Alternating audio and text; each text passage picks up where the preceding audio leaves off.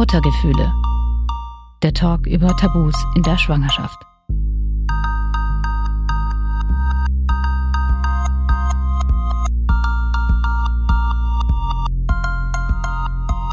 Hallo zusammen, schön, dass ihr dabei seid. Ich bin Katharina und Host dieses Podcasts. Bevor wir starten, eine Triggerwarnung. In dieser Folge geht es um ein sehr sensibles Thema, nämlich um Totgeburt. Wenn ihr euch damit unwohl fühlt, hört euch diese Folge nicht an oder hört sie euch mit jemandem zusammen an. Im Jahr 2021 gab es in Deutschland 3420 Totgeburten. Das sind stille Geburten, bei denen das Kind über 500 Gramm wiegt oder das Kind nach der 24. Schwangerschaftswoche tot geboren wird. Also die Mutter mindestens am Ende des sechsten Monats ihrer Schwangerschaft ist. In meiner ersten Podcast-Folge ging es um das Thema Fehlgeburt. Da wiegt das Kind unter 500 Gramm oder wird vor der 24. Schwangerschaftswoche stillgeboren. Das klingt jetzt alles ziemlich kalt, ich weiß, aber so ist zumindest die offizielle Einordnung. Der Verlust eines Kindes ist natürlich zu jedem Zeitpunkt schlimm. Bei mir läuft's auch, bei dir auch? Draufgedrückt. Sehr schön. Wie geht's dir denn heute? Ja, also ich bin ein bisschen nervös. Das wird man wahrscheinlich beim Erzählen auch ein bisschen merken. Aber äh, ansonsten, ja, ich bin gut aus dem Bett gekommen heute. Das ist ja immer so eine Schwierigkeit. Schön, dass das klappt auf jeden Fall. Ja, freut mich auch. Also das ist mir schon auch echt ein wichtiges Thema und so gibt es dem, was passiert ist, halt irgendwo auch noch einen Sinn. Das sind meine heutigen Gesprächspartnerinnen, Sarah und Niki. Die beiden kennen sich nicht, aber sie teilen ein Schicksal. Sie haben beide hochschwanger kurz vor dem errechneten Geburtstermin ihr Kind verloren. Dein Sohn Sarah ist am 1.9.2021 stillgeboren, so sagt man das. Genau. Ähm, der errechnete Geburtstermin war der 9.9.2021, genau. also acht Tage davor. Ich weiß nicht, zu diesem Stadium in der Schwangerschaft, sage ich jetzt mal, ich bin ja in einem ähnlichen, denkt man sich, ähm, ja, jetzt ist ja alles gut, wir sind safe, ähm, jetzt wartet man ja eigentlich nur noch auf die Geburt. Ähm, wie kam das denn bei dir? Wie hast du so kurz vor dem Geburtstermin gemerkt, hier stimmt doch irgendwas nicht mit meinem Baby? Tatsächlich habe ich gar nichts gemerkt. Also wir haben äh, abends auf der Couch manchmal gesessen, so ein, äh, zwei Wochen vorher. Dann äh, gab es hier noch so eine kleine Schluckauf-Session vom Kind. Ja, und dann habe ich dann, also die ersten Male habe ich, ich bin mitten in der Nacht wach geworden und dachte, wuff, warum zuckt denn mein Bauch? Geht's jetzt los? Ja, äh, und habe dann halt gelesen, dass das Kind halt auch Schluckauf haben kann und dass dafür ein Zeichen ist, dass es halt gut versorgt ist und eigentlich alles cool ist. So. Und dann saßen wir hier und haben uns abends immer drüber beäumelt, wie lustig sich das anfühlt und wie das aussieht, dass der Bauch so zuckt. Und ähm, ja, eine Woche vorher hatte ich am Donnerstag den Aufnahmetermin im Krankenhaus. Und äh, haben sie auch noch ein CT gemacht. Herzschläge waren in Ordnung. Es war alles in Ordnung. Und am Wochenende äh, war meine älteste Freundin aus der Heimat zu Besuch da mit ihrer Tochter. Und wir waren halt unterwegs. Und naja, klar, wenn du den ganzen Tag auf den Beinen bist, du merkst nicht, ob da irgendwie Bewegung los ist oder keine Ahnung, ja, das schaukelt sich ja dann wahrscheinlich auch ein bisschen in den Schlaf. Und abends war ich halt auch so groggy, dass ich auch nicht wirklich drauf geachtet habe.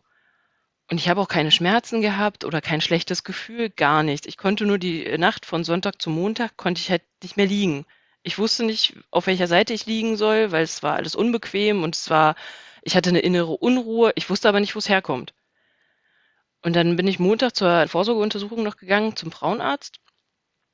Und äh, als die äh, Krankenschwester den Herzschlag nicht mehr gefunden hat, ist die gleich blass geworden und hat aber die Ärztin erstmal geholt, weil es kann ja sein, das Gerät vielleicht kaputt oder irgendwas ist. Ja, sie hat ganz äh, souverän reagiert, sage ich mal. Sie ist schnell rübergelaufen und hat gesagt, äh, komm mal, guck dir das mal an. Ich weiß nicht, ist das Gerät kaputt? Äh, ich finde hier keinen Herzschlag. Und da ging das in meinem Kopf schon los. Okay. Ich habe erstmal das Beste gehofft, ja, dass natürlich am Gerät liegt und nicht äh, daran, dass es keinen Herzschlag gibt. Und dann haben wir halt äh, einen Ultraschall gemacht und dann, weiß ich nicht, Krankenschwester fing an zu weinen, meine Ärztin hat gleich Tränen in den Augen gehabt und dann ging es bei mir halt auch los und dann hat sie mit ähm, gebrochener Stimme, sage ich mal, äh, gesagt, dass es halt keinen Herzschlag mehr gibt. Also ich will mir nicht anmaßen zu sagen, ich kann 100% nachvollziehen, was Sarah da erlebt hat, denn ich habe zum Glück noch keine Totgeburt hinter mir, aber meine Hebamme hat am Ende meiner Schwangerschaft, auch mal bei einer Untersuchung, keine Herztöne gehört. Und diesen Blick von ihr, den werde ich nie vergessen. Diese Sekunden, in denen du merkst, irgendwas stimmt hier nicht, die sind wirklich furchtbar. Und der Weg bis ins Krankenhaus, um zu checken, was da genau los ist, der scheint dann unendlich zu sein und man kommt irgendwie nie an. Hast du da sofort verstanden, was das bedeutet? Nein, also das, das hat mich total und ich dachte so, wie kann denn das sein? Also so kurz vorm Entbindungstermin. Ich war Donnerstag noch da, da hat sie gesagt, er ist groß, er ist kräftig, er hat einen kräftigen Herzschlag und jetzt einfach so, kein Herzschlag mehr? Das kann doch nicht sein. Und ähm, ich habe halt aber auch nichts weiter rausbekommen. Ich, ich war einfach nur, ich bin sozusagen erstmal abgedriftet, habe alles im Kopf durchgegangen, was hat sie mir da gerade gesagt? Wie verstehe ich das? Aber es war Donnerstag doch alles in Ordnung. Also da, da ging Karussell los, aber so richtig. Warst du denn allein? Ja, also dadurch, dass ja äh, Corona noch war, ähm, war mein Mann halt immer nicht mit, mit bei den Untersuchungen. Und als wir uns dann halt auch ein bisschen gefangen haben, hat sie auch gesagt, gut, wir gehen, äh, wir bringen dich erstmal wieder in den CT-Raum, das ist ein bisschen hübscher eingerichtet und beruhig dich erstmal und dann sprechen wir, wie es weitergeht. Ruf deinen Mann an, dass der herkommen kann, weil äh, alleine möchten wir dich jetzt hier auch nicht sitzen lassen. Ähm, die äh, Arzthelferin, die ist dann auch gleich bei mir sitzen geblieben und hat mir das Händchen gehalten und hat gesagt, sie weiß nicht, was sie sagen soll und es tut ihr so leid und wir haben uns ja so gefreut und also sie war komplett lieb und, und hat halt, also aber in dem Moment, es hat einfach nichts geholfen. Ja, da hätte mir auch jemand sagen können, herzlichen Glückwunsch, du hast eine Million Euro im Lotto gewonnen. Ja, also selbst das hätte es auch nicht besser gemacht. Und äh, ich habe dann meinen Mann angerufen und äh, der hat sofort, also ich rufe den nicht oft an, ja. Wenn ich den anrufe, dann, dann schicke ich ihn los, irgendwas zu besorgen oder so. Aber wenn, wenn, wenn ich ihn anrufe, dann ist halt immer irgendwie was los. Und dann hat er auch gleich gefragt, was ist denn los? Und ich dann so, ich habe es auch gar nicht richtig rausbekommen. Ich gesagt, kannst du bitte zum Frauenarzt kommen? Ähm, ich sitze hinten in dem CT-Raum. Und er so, ja, ich bin auf dem Weg. Und keine Ahnung, zehn Minuten später oder so war er dann schon da. Wurde dann halt gleich äh, nach hinten durchgelassen. Und dann hat äh, die Ärztin ihm das halt auch nochmal gesagt, weil ich einfach kein Wort rausbekommen. Ich habe halt einfach nur geweint und, und habe die Welt nicht mehr verstanden. Diese Gefühle kann Nikki gut nachvollziehen. Sie war vor vier Jahren mit ihrer Tochter schwanger und hat an einem Nachmittag in der 36. Schwangerschaftswoche gemerkt, dass irgendwas nicht stimmt, dass sie ihr Kind im Bauch plötzlich nicht mehr spürt. Wir haben dann alles versucht, sie zu wecken, an dem Tag ging auch alles schief, was nur schief gehen konnte. Also die neue Waschmaschine ist ausgelaufen und uns ist ein riesengroßer Vogel auf die Windschutzscheibe geflogen auf der Bundesstraße. Also es war wirklich ein total verrückter Tag. Und wir haben dann versucht, sie zu wecken, mit der Spieluhr draufgelegt und geschüttelt und ich bin gehüpft und es hat sich einfach nicht bewegt. Dann, dann hört man ja aber auch öfters, ja, irgendwann haben die Kinder auch keinen Platz mehr, um sich zu bewegen. Ne? Dann sind sie auch sehr ruhig oder sie schlafen auch mal tief und fest. Das versuchten sich dann so ein bisschen einzureden, aber ich hatte wirklich permanent ein ganz ungutes Gefühl. Wollte jetzt aber meinen Mann auch nicht verrückt machen. Und Männer sind da ja auch immer etwas, ähm, soll ich sagen, weniger besorgt, weil die sich ja eh nicht richtig vorstellen können, was da eigentlich passiert. Ähm, äh, und wir sind dann ins Bett gegangen und ich bin dann äh, nachts um drei aufgewacht und ich habe da zwei Stunden geschlafen oder äh, drei, mehr nicht. Ja, ich bin aufgewacht und ich wusste, da stimmt irgendwas nicht. Ich will mich jetzt nicht bis um 8 Uhr quälen, bis ich zu meiner Frauenärztin kann. Wir fahren jetzt ins Krankenhaus. Äh, wir wohnen auch quasi fünf Minuten vom Krankenhaus weg, deswegen wusste ich, das ist jetzt auch kein Riesenaufwand und habe meinen Mann geweckt und habe gesagt, so, wir fahren jetzt ins Krankenhaus, anziehen. Ohne Widerworte ist er aufgestanden und ähm, ist dann mit mir ins Krankenhaus gefahren. Kreissaal war für mich völlig außen vor, weil in den Kreissaal fährt man, wenn man Babys bekommt. Ich wusste, ich bekomme ein Baby jetzt nicht. Also was, was soll ich denn im Krankenhaus? Was soll ich denn im Kreis? Es war für mich, ich bin gar nicht auf die Idee gekommen, sondern wir sind in die Notfallpraxis gefahren, die auch am Krankenhaus ist, allerdings in dem Nebengebäude. Und ähm, die haben mich auch ganz irritiert angeguckt, was ich denn da will, ähm, warum ich jetzt nicht in den Kreissaal gehe. Und dann habe ich denen genau das Gleiche gesagt, weil ich gar nicht weiß, was ich da soll. Und da hatte aber zufälligerweise eine Gynäkologin Dienst und ähm, die mich dann auch direkt empfangen hat und gesagt hat, ja, wir können es probieren. Sie hat die Geräte dafür zwar jetzt nicht idealerweise da, aber wir probieren es mal, weil mehr wie ein Herzschlag wollte ich ja eigentlich gar nicht sehen. Und dann hat sie mich da äh, quasi untersucht, natürlich mit, mit anderen, ich sage jetzt mal, Einrichtungen, weil normalerweise hat man ja immer noch einen Bildschirm, wenn man in einer Frauenklinik ist oder beim Frauenarzt, wo man auch selber den Ultraschall sehen kann. In dem Fall hatte ich nur das Gesicht von der Ärztin und von meinem Mann vor mir, ähm, an dem ich ablesen musste, was los ist. Und was hast du da gesehen?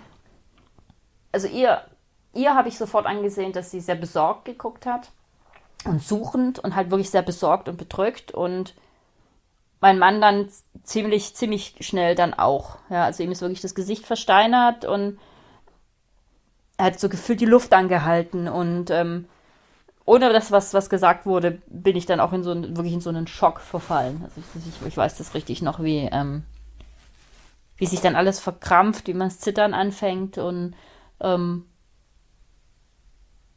so eine innere Stimme das einfach abwehrt und zumacht. Das passiert gerade nicht. Nein, das passiert gerade nicht. Und ähm, sie dann auch gesagt hat, es sieht nicht gut aus. Sie äh, möchte jetzt, dass ich sofort rüber in die Frauenklinik gehe. Sie meldet mich an. Und dann bin ich aufgestanden, habe mich sauber gewischt und wieder angezogen. Und dann standen wir vorne an der Anmeldung und mussten warten. Ähm, ich weiß gar nicht mehr, worauf eigentlich. Sie hat nur gesagt, sie ruft da drüben an. Keine Ahnung, ob sie mir noch was mitgegeben hat, keine Ahnung. Und ich weiß noch, wir standen da und ich habe einfach immer nur gesagt, nein, nein, nein, nein, nein, nein, nein. Das, das, darf jetzt nicht wahr sein, das darf nicht wahr sein. Und ähm, wir mussten ein paar Meter mit dem Auto fahren ähm, zur Frauenklinik. Also es war einmal ein, ein ums Eck quasi ins Parkhaus rein. Im Nachhinein sagt mein Mann, er hätte nicht mehr fahren dürfen. Ähm, ich bin rübergefahren mit dem festen Glauben, wir fahren jetzt darüber, die machen den Kaiserschnitt, holen das Kind raus und tun es wiederbeleben und dann ist alles in Ordnung. Ich habe das wirklich geglaubt. Das ist total verrückt. Mein Mann sagt, er wusste ab der Sekunde, wo ich auf dem Tisch lag, auf, auf dem Stuhl lag, wusste er, was passiert und was los ist. Ich habe das nicht, ich habe, für mich war der Gedanke völlig, völlig fern. Und ähm, die haben mich dann auch dort direkt empfangen und ähm, dort auch die erste Ärztin die Diagnose gestellt. Die haben dann noch eine zweite Ärztin dazu geholt, die hat die gleiche Diagnose gestellt. Und wie hieß die Diagnose? Ähm, ja, das ist ihnen, also es tut uns leid, ähm, das Herz schlägt nicht mehr und äh, wir werden dann die Geburt jetzt einleiten. Und ähm, ich muss Ihnen dann auch sagen, dass Sie das Kind dann auch bestatten müssen. das war quasi die zweite Information, die ich direkt hinterher geschossen bekommen habe. Also es war sehr abgeklärt, sehr ähm, sehr unempathisch und äh, sehr medizinisch wurde mir das da quasi verkauft.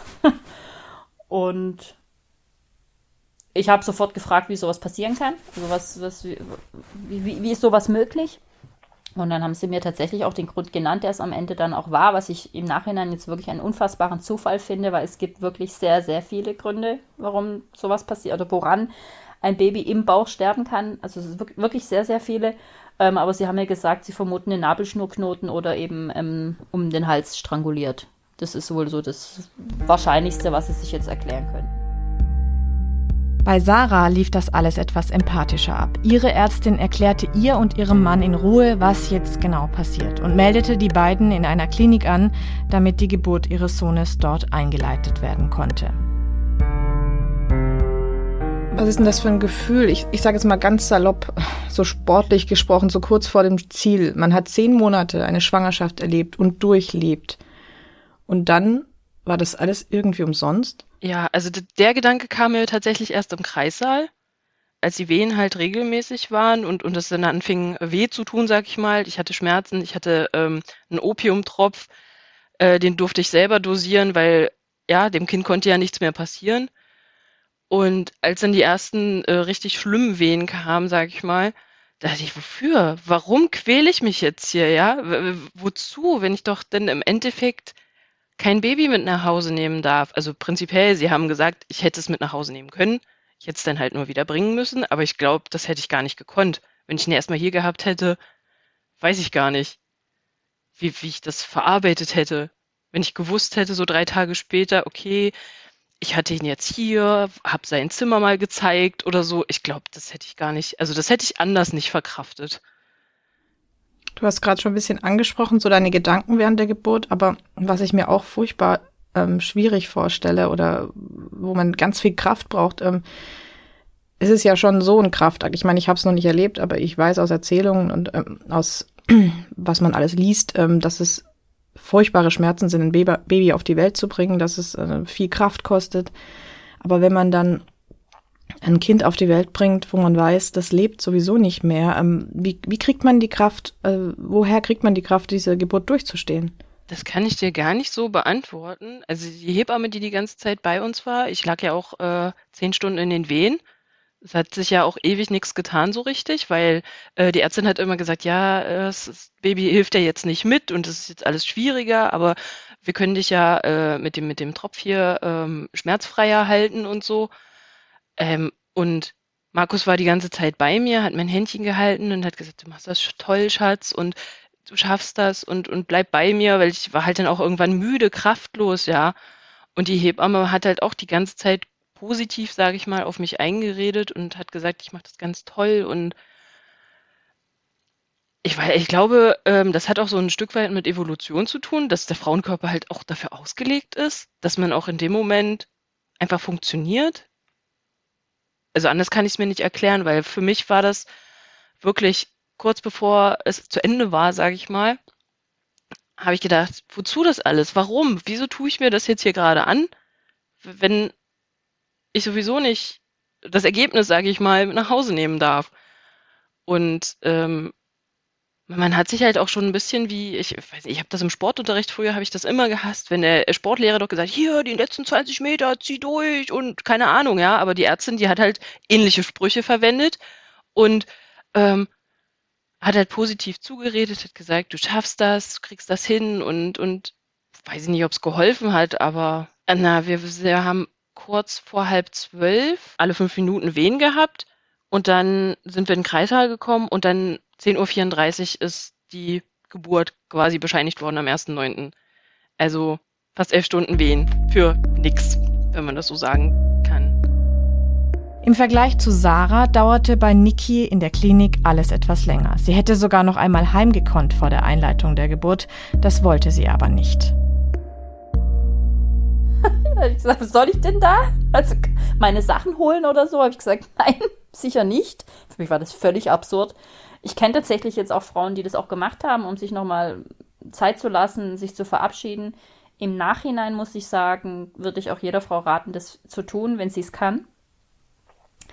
Ähm, ich wollte das einfach so schnell wie es geht hinter mich bringen. So, Augen zu und ganz schnell durch und dann quasi Haken dran und weg. Also ich wollte das einfach ganz schnell hinter mich bringen. Ja, ich wollte einfach ganz schnell aus diesem Schmerz raus. Und äh, wichtig war mir einfach nur, dass mein Mann jetzt an meiner Seite bleibt. Ich sage, ich der da, also für, für, mich war das eine Horrorvorstellung, dass er jetzt los muss und meine Sachen holen oder so. Das so, dass, dass er da bleibt. Das war eigentlich das, das in dem Moment mir das Allerwichtigste. Und ähm, wir haben dann, äh, ja, ich habe dann gesagt, Geburt bitte einleiten. Ähm, mir hat auch keiner erklärt, warum ich sie jetzt spontan entbinden muss. Ich habe mir das so erklärt gehabt, ähm, es war ein Kaiserschnitt eigentlich geplant, weil sie ähm, in Steißlage lag. Und ähm, als der Tod festgestellt wurde, lag sie mit dem Kopf nach unten. Also wieder in, in der richtigen Position. Und ich dachte, ich muss sie jetzt spontan entbinden, weil sie nicht mehr in Steißlage liegt. Das war, das, so habe ich mir das erklärt. Ähm, mir hat aber keiner gesagt, dass man Totgeburten immer in spontan macht und nie in Kaiserschnitt. Ähm, hat mir aber keiner erklärt, sondern das war für mich einfach meine, meine, meine Erklärung. Und ich weiß auch noch, dass ich dann, als wir auf Station waren, so sehr gehofft habe, dass sie sich wieder dreht, damit sie einen Kaiserschnitt machen habe extra auch nochmal nach einem Ultraschall gefragt, dass sie bitte nochmal gucken sollen, ähm, weil ich einfach dachte, dann darf ich, dann, dann darf ich diesen Kaiserschnitt haben. Für mich war das natürlich unfassbar qualvoll, die Vorstellung, jetzt dann auch noch durch die Geburt durchzumüssen. Aber erklärt das hat mir das keiner, nein. Das ist ein interessanter Punkt, weil als ich mich mit dem Thema jetzt beschäftigt habe durch ähm, die Gespräche, die ich führe, ähm, habe ich mich das auch immer gefragt, warum äh, quält man die Frau denn durch eine natürliche Geburt?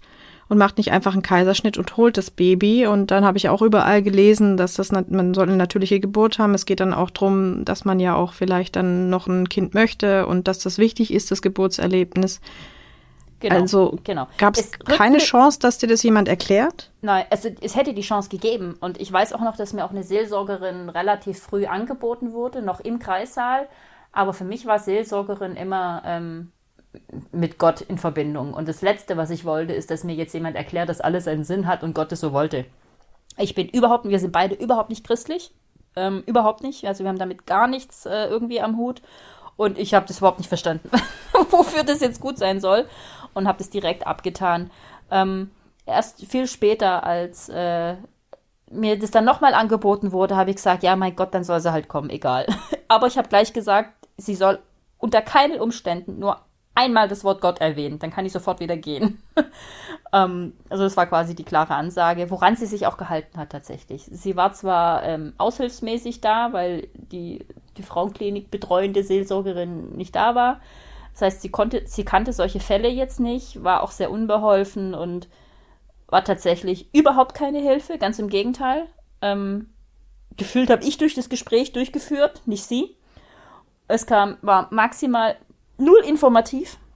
Also es war keine Aufklärungsarbeit, gar nicht. Sie hat uns ein Buch gebracht, so ein kleines Heftchen, ähm, wo ich einfach nicht geschafft habe zu lesen, mit Informationen drin. Mein Mann zum Glück schon, aber es war bei weitem nicht so hilfreich, wie wenn uns einfach jemand sich mit uns hingesetzt hätte und gesagt hätte, jetzt passt mal auf, das ist passiert, das wird passieren, die Möglichkeiten habt ihr. Ähm, wenn ihr Fragen habt, bitte hier, hier ist die Nummer, ruft mich an oder was weiß ich, drückt aufs Knöpfchen, ähm, uns einfach die Hand reicht und einfach auch da durchführt. Das hat nicht stattgefunden, nein. Das heißt, du hättest gerne gewusst, warum, wie, was, wie funktioniert es. Und dann gibt es ja auch noch den Punkt der psychologischen Betreuung. Sowas wäre ja wahrscheinlich auch gut gewesen. Hm, definitiv, ja. Ähm, ja, auf jeden Fall. Ob ein Krankenhaus sowas zur Verfügung stellen kann oder tut, das weiß ich tatsächlich gar nicht. Ähm, weiß ich tatsächlich gar nicht, ob das andere Krankenhäuser machen. Hier äh, in Ludwigsburg passiert das auf jeden Fall nicht. Also es ging nur darum, dich medizinisch zu betreuen, sage ich mal, dieses ja. Rein medizinisch. Kind. Ja. Ja. Also das, das ging dann auch so weit, das geht jetzt zwar schon ein bisschen weiter im Prozess, aber ähm, ich war um fünf wieder auf Station nachts und um sieben kam die Putzfrau rein, um halb acht wollten sie wissen, was ich zum Frühstück will. Also das äh, war maximal äh, medizinisch, ja. Das war dann aber nach der Geburt. Nach der Geburt, genau. Also einfach nur um zu zeigen, wie medizinisch das alles war. Ja. Gehen wir aber mal nochmal zurück vor der Geburt. Ähm, wie ging das dann weiter? Also wie wurdest du auf die Geburt vorbereitet? Wann, wann wurde die Geburt eingeleitet? Wie lief das ab? Ähm, die wollten tatsächlich erst noch den Schichtwechsel. Also es war ungefähr 5 Uhr, als wir dann auf Station waren. Wir haben ein Einzelzimmer bekommen, immerhin, auf der Station, wo keine Babys sind, ähm, sondern auf der zweiten Station. Und ähm, ja, ich habe, die wollten mir erst die Einleitungstablette, ich habe eine Tablette bekommen, die Zytotec ähm, die maximal umstritten ist, mittlerweile auch verboten, zu Recht, weil die ganz arg schlimme Geburten verursacht. Und ähm, die wollten mir die erst nicht geben, wollten erst den Schichtwechsel abwarten und ich habe aber darauf bestanden, dass sie jetzt bitte sofort damit starten sollen und ich jetzt nicht noch sinnlos hier vier Stunden rumsitze, bis irgendwas passiert. Und dann haben sie mir die erste Tablette gegeben und dann saßen wir auf dem Zimmer und haben schlichtweg einfach nur gewartet. Und ähm, gewartet und gewartet und dann angefangen, weil irgendwas muss man ja machen, äh, die angefangen, unsere Familie zu informieren. Ähm, haben, mein Koffer war zum Glück schon gepackt. Das heißt, äh, meine Schwiegermutter hat auch einen Schlüssel, die ist dann ähm, meine Sachen holen gegangen, hat dann die Sachen von meinem Mann gepackt und hat die uns dann gebracht. Und haben dann so Stück für Stück nach und nach einfach alle informiert, was jetzt passiert ist. Und äh, waren eigentlich damit nur damit beschäftigt, mit Warten und Informieren der Beistand, den wir dadurch bekommen haben von außen, der war mir, ist sicherlich mein Mann auch sehr, sehr wertvoll und auch sehr wichtig, weil man dann halt einfach nicht das Gefühl hat, so alleine zu sein in der Situation. Ne? Einfach das, das macht es auch realer, weil das muss ja auch erstmal der Kopf begreifen, was da jetzt gerade passiert. Und ähm, ich habe relativ spät erst meine Hebamme kontaktiert. Also ich habe ja draußen eine Hebamme gehabt, wie man das ja so macht. Ne? Wir hatten auch die Hälfte des Geburtsvorbereitungskurses schon hinter uns. Und ähm, ich habe dann meine Hebamme kontaktiert und allerdings ziemlich ungeschickt formuliert. sie hat es erst gar nicht verstanden, was ich ihr gesagt habe. Und erst ein paar Stunden später dann hat sie mich angerufen ähm, und mich noch gefragt, ob sie das jetzt richtig verstanden. Die war natürlich auch unglaublich betroffen und hat auch gefragt, ob sie in die Klinik kommen darf. Und natürlich sie das sehr gerne empfangen. Da gab es ja noch kein Corona, da war das ja noch alles unkritisch. Und ähm, sie hat sich das dann angehört, weil sie hat gefragt, werdet ihr hier gut behandelt und versorgt? Und das haben wir dann ganz klar verneint. Und ähm, dann ist sie tatsächlich vor in die Station nach vorne gegangen und hat dort mal richtig den Rauch reingelassen. Also die hat die, das hat sie mir im Nachhinein dann noch erzählt, also wirklich zu Sau gemacht, dass das einfach gar nicht geht und die haben sich jetzt um uns zu kümmern. Die kam dann wohl auch mit Ja, keine Zeit und so und da ist sie wohl wirklich ausgerastet. hat die dazu befohlen, jetzt sofort sich um uns zu kümmern. Ab da kam tatsächlich dann auch öfters mal ein Arzt vorbei, haben sich auch beschwert, warum wir dir nichts gesagt hätten. Sie wären doch gekommen, wenn wir gerufen hätten natürlich haben sie versucht, sich da auch einfach zu rechtfertigen und irgendwie zu erklären, aber ja, letztendlich war es Ausreden. Und ähm, sie hat mir dann quasi über WhatsApp schriftlich Unterstützung gegeben von zu Hause aus. Also es haben dann irgendwann abends dann, wir sind beide noch krank geworden. Das natürlich dann, das Immunsystem bricht natürlich dann auch zusammen. Ähm, also das heißt Erkältung. Mein Mann äh, sie hat mir dann auch gesagt, lass dir was zum Schlafen geben. Ja, auf die Idee wäre ich gar nicht gekommen, weil für mich war eins der, der ersten großen Hürden das erste Mal einschlafen und aufwachen. Und das kennt, glaube ich, jeder, wenn, wenn, ihm, wenn irgendwas Schlimmes passiert ist, man wacht auf, man sortiert sich und dann fällt einem ein, was passiert ist. Und das ist ja wie so ein Blitz, der einen da trifft. Ne? Davor hatte ich unglaublichen Angst, deswegen konnte ich auch nicht einschlafen. Ich hatte aber in der Nacht davor ja schon auch nur zwei Stunden geschlafen. Und sie hat mir dann gesagt, lass dir was zum Schlafen geben. Und es war ein sehr wertvoller Tipp. Und ähm, aber es hätte mir auch mal jemand sagen können oder anbieten können, ne? Weil, aber mal ganz kurz, wie lange seid ihr denn schon da gewesen? Also das, das war dann ja ungefähr 24 Stunden. Und da ist nichts passiert in der Zeit Nö. sonst? Nö, nichts. Ist das normal, dass das so lange dauert? Tatsächlich ist es normal. Ähm, es hätte sogar noch länger dauern können. Mir hat dann auch nach ähm, 36 Stunden ein Arzt gesagt, dass wenn am Donnerstag, also wir waren in der Nacht, also am Dienstag früh, 4 Uhr waren wir ähm, im Krankenhaus und ähm, mir wurde gesagt, wenn bis Donnerstag nichts passiert ist, müssen sie eine Einleitungspause machen, weil die Nebenwirkungen dieser Tablette sonst zu stark werden. Also ich hatte dann auch Fieber und Durchfall und Schüttelfrost ähm, von, von der Tablette bekommen und ja, ich will gar nicht wissen, wo das hingeführt hätte, wenn man das noch länger mir hätte geben müssen. Und davor hatte ich dann auch so eine Angst. Ich hatte so eine Angst, dass, dass ich diesen vierten Tag erreiche und dann eine Pause machen muss und weiter warten. Das, da hatte ich wirklich Panik. Und das habe ich mein, meiner Hebamme dann auch gesagt. Und dann hat sie mir gesagt, ähm, dass ich äh, das jetzt auch zulassen muss. Ja, also ich muss sie jetzt auch gehen lassen, weil ich, ich habe das natürlich auch maximal ähm, verdrängt. Ja, ich habe ich hab dann äh, ich wollte meinen Bauch nicht mehr anfassen, ich wollte das nicht sehen, ich wollte einfach nur, dass es vorbeigeht und ich habe es wirklich verdrängen wollen. Und sie hat zu mir gesagt, solange ich das tue, wird es auch nicht losgehen, weil mein Körper hält dann fest, ne? Also es ist auch psychologisch dann. Genau, die Psyche spielt da ein riesengroßer Faktor mit und ähm, sie hat mir dann noch einfach ein paar Tipps gegeben. Und siehe da, ähm, das war mittags rum, 1, 2 rum und um 20 Uhr haben die Wehen eingesetzt. Also es ist, das ist, das, ich, ich glaube da wirklich dran, dass das einen Zusammenhang hatte. Und ähm, mein Mann hat da geschlafen und ich lag dann auf dem Bett und die Wehen ging sehr plötzlich los. Also es ging sehr plötzlich.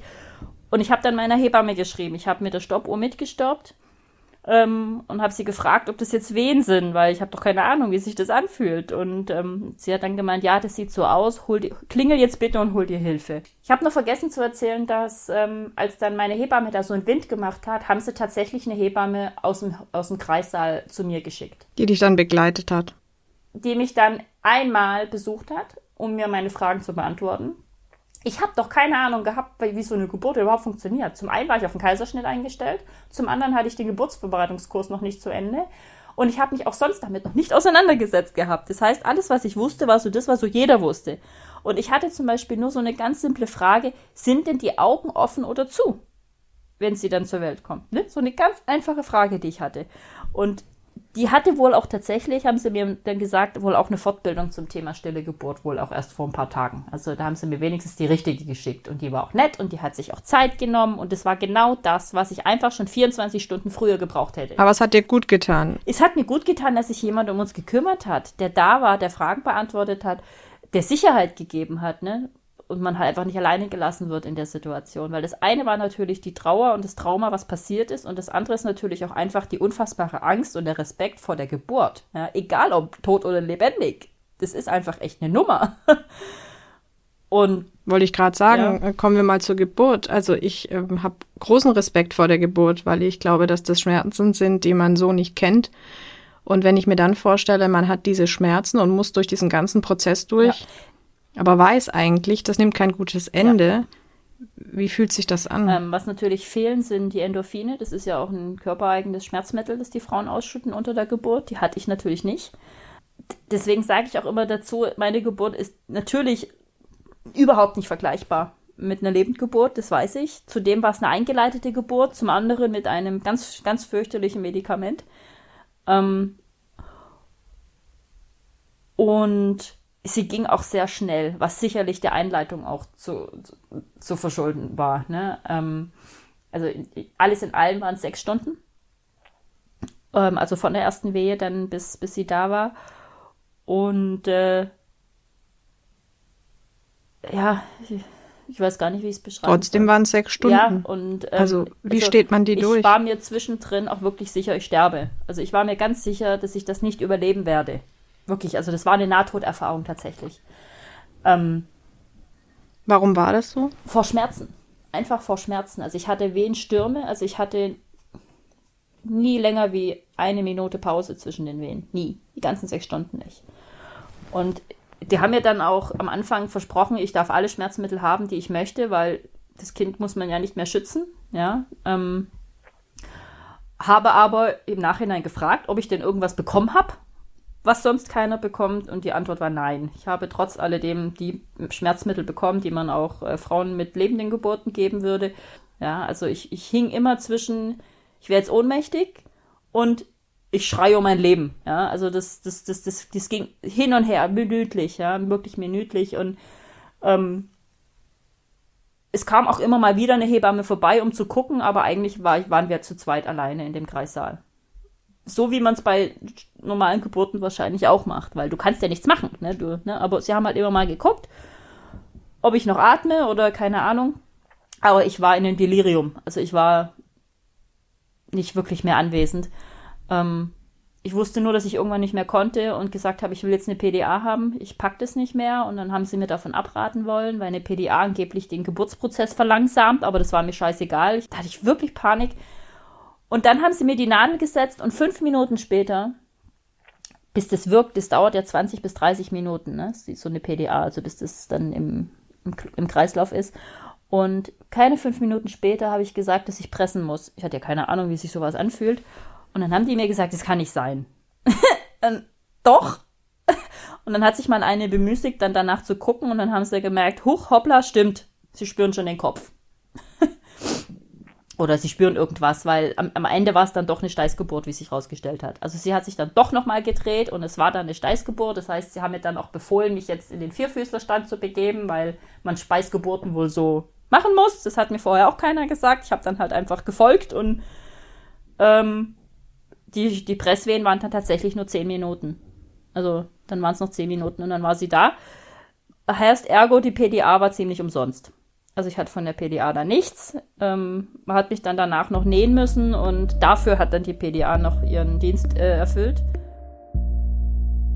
Während die stille Geburt ihrer Tochter für Niki traumatisch war, hatte Sarah das Glück, Ärzte und Pflegepersonal um sich zu haben, die ihr gut zugeredet haben und sie auf etwas positivere Weise durch die Geburt geführt haben. Auch die Erinnerung an die Zeit direkt nach der stillen Geburt ist für Sarah wichtig. Also als, als sie ihn gewaschen hatten und gemessen hatten und äh, noch einen Fußabdruck in ähm, das kleine Heftchen gemacht haben, haben sie mich auch gefragt, ob ich ihn auf dem Arm nehmen will. Und habe ich gesagt, sofort ja. Also das war, ich habe vorher lange und breit drüber nachgedacht. Meine Hebamme hat gesagt, egal was du dir in deinem Kopf vorstellst, wie horrormäßig das aussehen könnte, das ist nicht so. nimm ihn wenigstens auf den Arm, das wirst du dir sonst nie verzeihen. Und äh, habe ich auch gesagt, gut, ich entscheide das, wenn es soweit ist. Ja, weil aus dem Bauch heraus, das kriege ich eigentlich ganz gut hin. Und dann habe ich auch gesagt, gib her sofort. Und ich habe ihn angeguckt, also er hat meine Nase gehabt und, und er sah einfach nur perfekt aus. Das war pure Liebe, ja. Und das ist die Tragik an der Sache. Man kann Liebe so gar nicht definieren, finde ich. Ja, also er war leblos, er hat sich nicht bewegt, hat nicht geschrien, hat nicht geweint, was auch immer man erwartet hat vorher. Aber das war einfach nur Liebe. Also man hat dann schon so Mutterglücksgefühl. Ja, tatsächlich. Also das, das war ein total irres Gefühl in dem Moment. Ich war todtraurig, aber ich war auch glücklich. Also kann man gar nicht so richtig beschreiben tatsächlich. Wenn ich dir so zuhöre, also du hast jetzt ganz viel beschrieben, wie die Ärztin, wie die Arzthelferin, die Hebamme, alle mit dir umgegangen sind, habe ich das Gefühl, du wurdest ähm, sehr gut begleitet und auch vorbereitet, oder? Äh, von meiner Frauenärztin ja, im Krankenhaus waren sie ein bisschen wortkarger. Ich weiß nicht, äh, ob das damit zusammenhängt, dass das halt wirklich so selten passiert und dass man darauf nie vorbereitet sein kann oder weiß ich nicht, aber ja, also ganz im Allgemeinen, ich ähm, wurde halt auch nicht auf der ähm, Geburtsstation untergebracht, sondern äh, in der Frauenarztabteilung ähm, und musste dann halt nicht wenn ich irgendwie aus dem Zimmer rausgegangen bin, musste ich nicht andere Schwangere sehen. Und das war schon ein Stück weit verständnisvoll von denen und, und auch, ich glaube, das hat auch geholfen tatsächlich.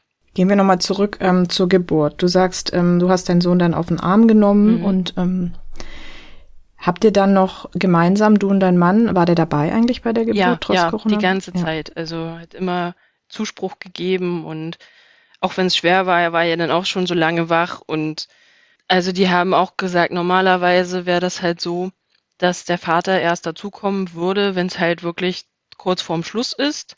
Aber in diesem Fall machen sie halt eine Ausnahme, weil man äh, halt nicht das alleine machen, durchmachen sollte. Also Und zum Glück, also das zum Glück ja. Also ich weiß auch nicht. Ich glaube, da hätte ich viel viel früher aufgegeben, sag ich mal, weil es wäre ja sowieso alles umsonst gewesen. Aber mein Mann, der hat halt auch eine beruhigende Wirkung auf mich, ja. Also da, ich kann sauer sein über die Arbeit oder was auch immer, ja. Aber wenn, sobald er in meiner Nähe ist, da bin ich schon ein bisschen geerdet. Wie war dann euer gemeinsamer Abschied von eurem Sohn? Also wir haben ihn lange äh, bei uns behalten.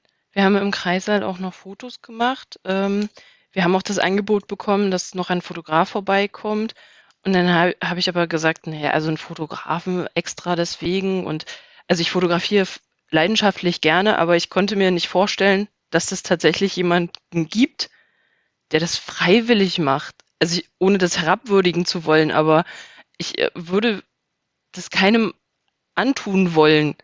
Ja, einfach dieses, dieses arme, leblose Geschöpf zu fotografieren und auch noch darauf zu achten, dass das Foto tatsächlich was wird, was Schönes wird, eine schöne Beleuchtung hat. Also da ging bei mir dann halt schon wieder dieses, ich arbeite meine Liste in meinem Kopf ab, wo ähm, ich mir nicht vorstellen kann, dass ein Fotograf tatsächlich das machen sollte. Ja, also.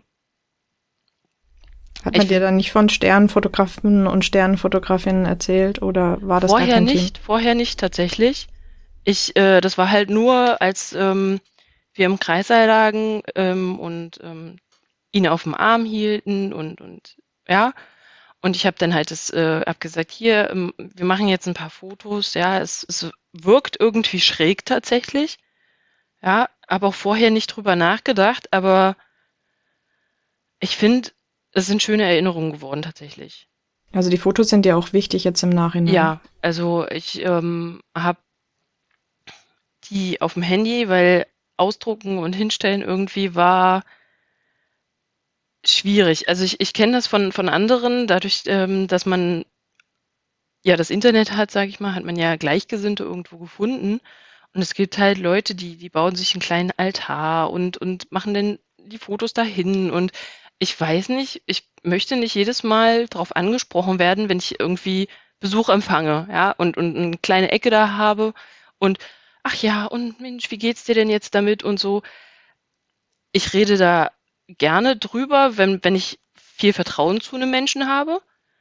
Und, und ähm, aber wenn ich jetzt hier zum Beispiel zum Kaffee einlade oder so und eigentlich ein freudiger, An äh, freudiger Anlass ist, so wie Weihnachten, Geburtstage oder irgendwas, dann, dann weiß ich nicht. Also das kam für mich halt nicht in Frage, mir das Foto irgendwo hinzustellen. Wir haben jetzt im Schlafzimmer, ein, also da lassen wir halt nicht wirklich wen rein, haben wir jetzt ein kleines Regal ähm, mit ähm, dem kleinen Fußabdruck. Ähm, und das finde ich ist, ist eine schöne Lösung. Dass Fotos bei Fehl- oder Totgeburten für Sterneneltern sehr wichtig sind, das haben mir schon viele Betroffene erzählt. Wie die Fotos dann aufbewahrt werden, das ist bei jedem anders. Während Sarah diese Erinnerung eher für sich und ihren Mann behalten möchte, gibt es auch Paare, die Bilder ihrer Sternenkinder zum Beispiel im Wohnzimmer hängen haben. So ist es bei den Sterneneltern Inga und Thomas aus meiner Folge zum Thema Fehlgeburt. Warum ihnen das so wichtig ist und wie sie mit ihrem Verlust umgehen, das erfahrt ihr in der Folge Sternenkind Hannah. Hört doch mal rein. Dass es spezielle Sternenfotografen gibt, die die Erinnerungen mit viel Empathie festhalten können, das wissen viele Eltern von Sternenkindern gar nicht. So ging es auch Niki und ihrem Mann. Ich weiß noch, dass mein Mann sich sehr viel Zeit genommen hat und auch noch ein paar Fotos gemacht hat. Gott sei Dank. Ähm, Hattet ihr keinen Sternenfotografen, hat uns keiner gesagt, dass es sowas gibt. Wussten wir nicht. Also das wurde auch nicht erwähnt. Die Hebamme hat gesagt, sie wird ein paar Fotos machen ähm, die dann bei denen liegen. Wenn ich sie abholen möchte, kann ich sie jederzeit abholen kommen. Das machen die immer so, einfach zur Sicherheit. Die haben wir natürlich abgeholt, das waren aber auch sehr medizinische Fotos. also, also war einfach nur ganz plump äh, vier, fünf Fotos gemacht. Eh noch dazu einer unfassbar schlechten Qualität. Ähm, also die Handyfotos von meinem Mann waren besser. Und das ist tatsächlich was, was ich rückblickend unfassbar bedauere und mir unglaublich leid tut. Dass ihr keine ja. Fotos professionell ja. gemacht habt. Und du sagst jetzt, du warst so unglaublich fertig ja. und Natürlich. Es hat, du hattest so unglaubliche Schmerzen. Ja. Ähm, kannst du dich trotzdem noch irgendwie daran erinnern, wie das war, dann deine Tochter zu sehen? Also, ich, ich glaube, meine Psyche hat komplett ausgeschalten. Ähm, ich kann mich an das Bild noch erinnern, aber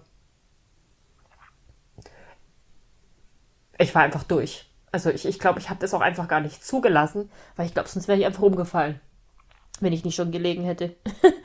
ähm, ich habe dann nur noch funktioniert. Für mich war das alles nur noch ein rein mechanisches Funktionieren und irgendwie Überleben. Ich glaube, dass, dass ich die, die Emotionen gar nicht zulassen konnte. In dem Moment. In dem Moment, ja. Wie war das dann für deinen Mann in dem Moment? Also du hast gesagt, er hat Fotos gemacht. Ich meine, der musste jetzt nicht die Schmerzen ja. erleiden, die du hattest. Er hatte zum, zum Glück, muss man sagen, ähm, bei den Geburtsvorbereitungskursen gehen ja bei den letzten zwei Terminen oder so die Männer immer mit. Ähm, und wir hatten den, den einen Kurs zusammen, wo es um die Geburt ging. Also nur um die, ähm, um die Wehen und was der Mann da tun kann. Und was er da gelernt hat, ist, dass er nichts tun kann. Außer äh, da sein, die Hand reichen, regelmäßig mir was zu trinken geben und ähm, da sein.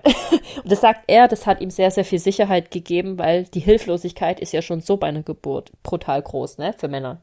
Nichts tun zu können. Und in so einer Situation dann natürlich noch viel mehr, weil da ja so unglaublich viel Leid mit im Raum ist, ne, und er hat sich ganz tapfer geschlagen, er hat auch gesagt, die Hebamme hat wohl auch zwei, dreimal besorgt zu ihm geguckt, so ob, ob er noch kann. Aber er ist da wirklich ganz arg tapfer ähm, gewesen seine Aufgabe hat er darin gesehen, jetzt einfach für mich da zu sein. Und das hat ihm, glaube ich, sehr geholfen.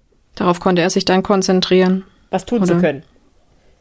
Ja, also er hat sich mhm. auf mich konzentriert sozusagen. Und äh, natürlich hat er genauso viel geweint wie ich, ne, wo wir gewartet haben. Und ähm, wir haben uns da aber irgendwie immer abgewechselt. Und immer, wenn der eine quasi tief gefallen ist, hat der andere versucht, dann stark zu sein.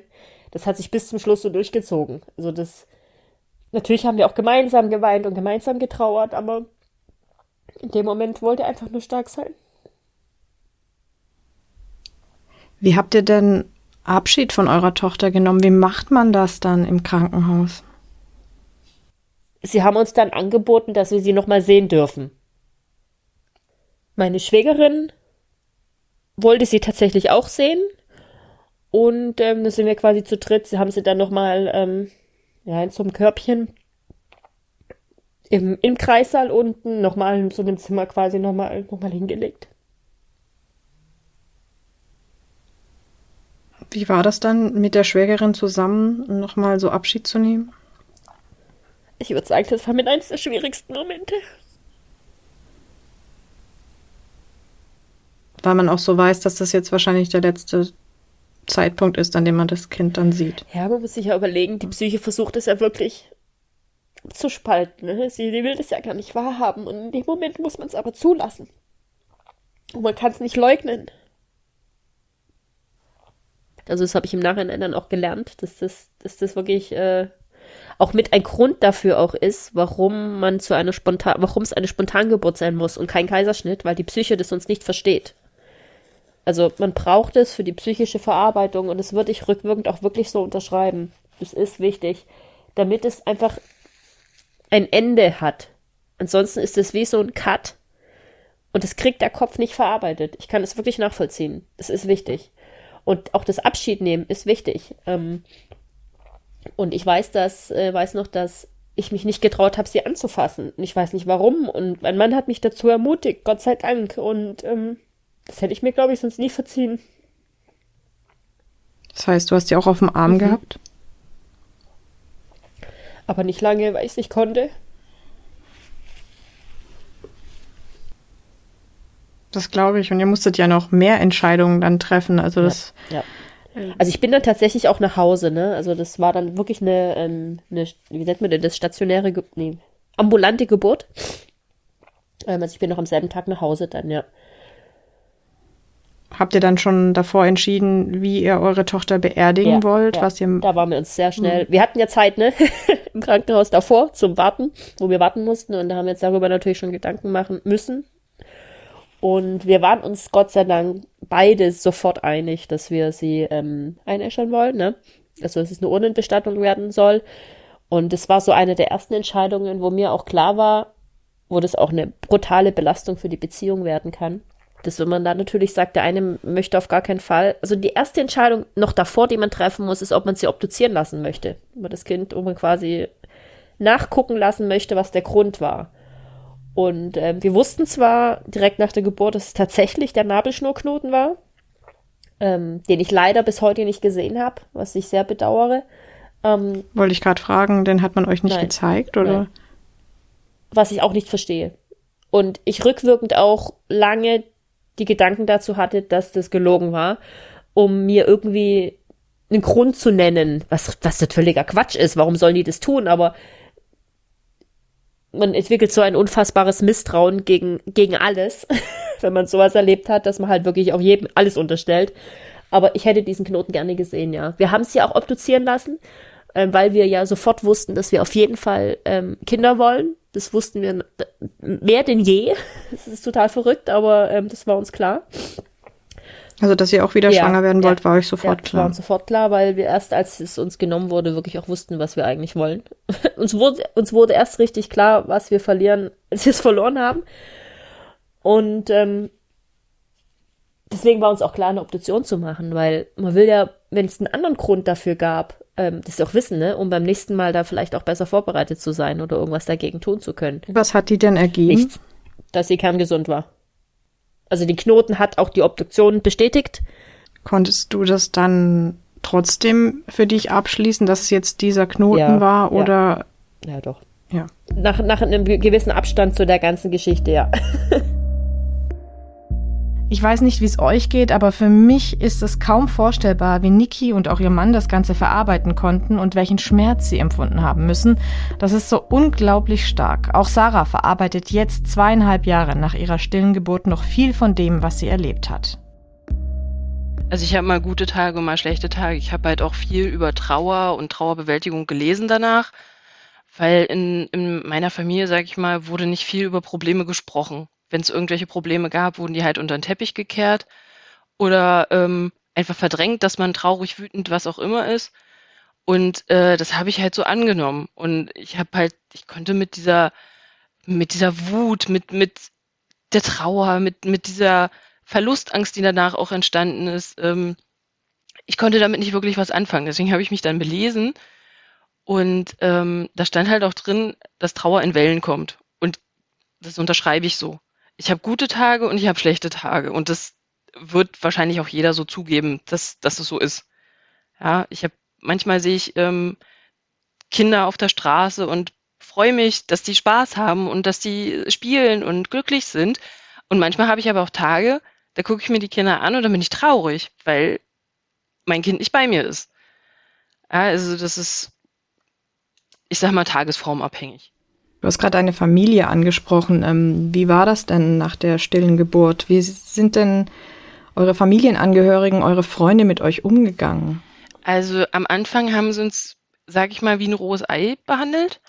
Äh, meine Schwiegereltern ähm, wohnen hier im gleichen Ort, das heißt, sie konnten noch ins Krankenhaus kommen, ähm, den Kleinen mal sehen, sich verabschieden, ähm, haben uns in den Arm genommen, haben uns Trost gespendet sozusagen, ja, auch meine Schwiegermutter hat immer gesagt, ich weiß nicht, was ich sagen soll, ich weiß nicht, wie ich euch helfen kann und ich gesagt, ihr seid da für uns, das ist schon mal ein Anfang, ja. Also meine Mutter äh, wohnt ein bisschen weiter weg und äh, auch mein ähm, Papa, der, äh, also nicht mein richtiger Papa ist, aber halt Papa ist, ähm, die ja, wohnen halt weiter weg und, und haben auch gleich, äh, wenn ihr was braucht, wir kommen vorbei und es tut uns so leid und es ist so traurig und äh, also ich weiß nicht, da war halt schon ein Stück weit ähm, Mitgefühl da und, und, und, und auch, aber man hat halt auch gemerkt, der Rest hat halt so ein bisschen Eiertanz gemacht, ja. Also klar, man weiß nicht, darf man es ansprechen, darf man es nicht ansprechen.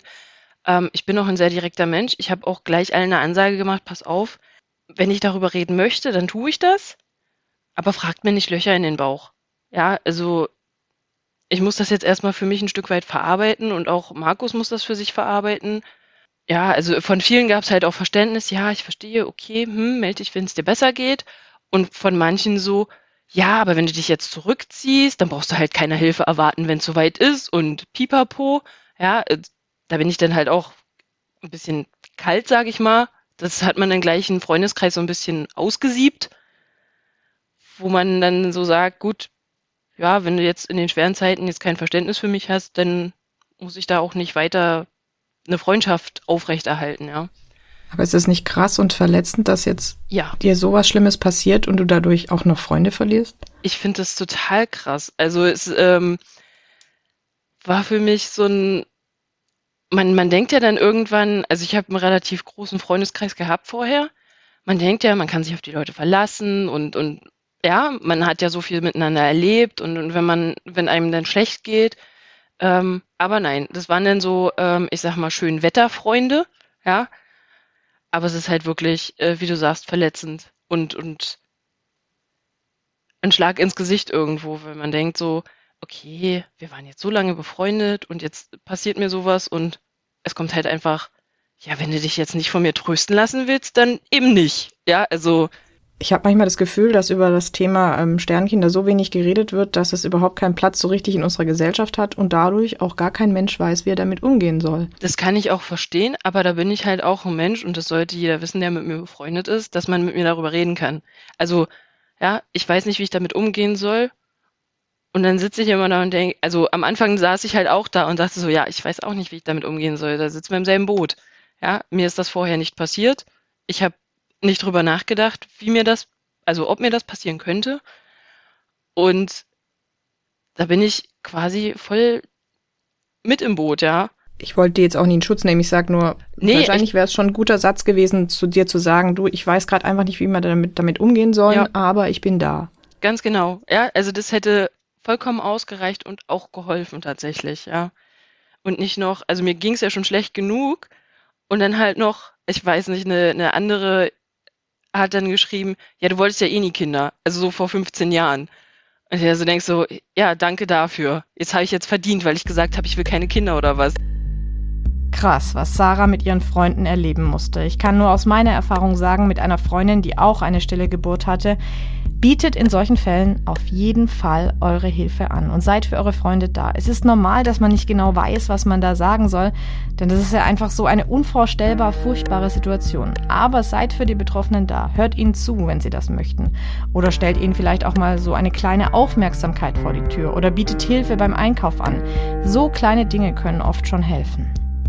Ist jetzt nicht nur das Umfeld, mit dem ihr euch dann auseinandersetzen müsst oder mit eurer Trauer an sich, sondern es gibt ja dann ähm, nach so einer stillen Geburt auch ganz viel zu erledigen, wofür man wahrscheinlich gar keine Kraft hat. Ähm, zum Beispiel das Thema Beerdigung. Ähm, habt ihr euch darüber Gedanken gemacht dann gleich zusammen, du und dein Mann? Ähm, das war, also äh, das fand ich ziemlich krass, dass man sich damit halt gleich auseinandersetzen musste. Aber ähm, wir haben gleich ähm, jemanden empfohlen bekommen von ähm, einer Bekannten tatsächlich. Die hat das ähm, Gleiche durchgemacht, nur nicht so spät.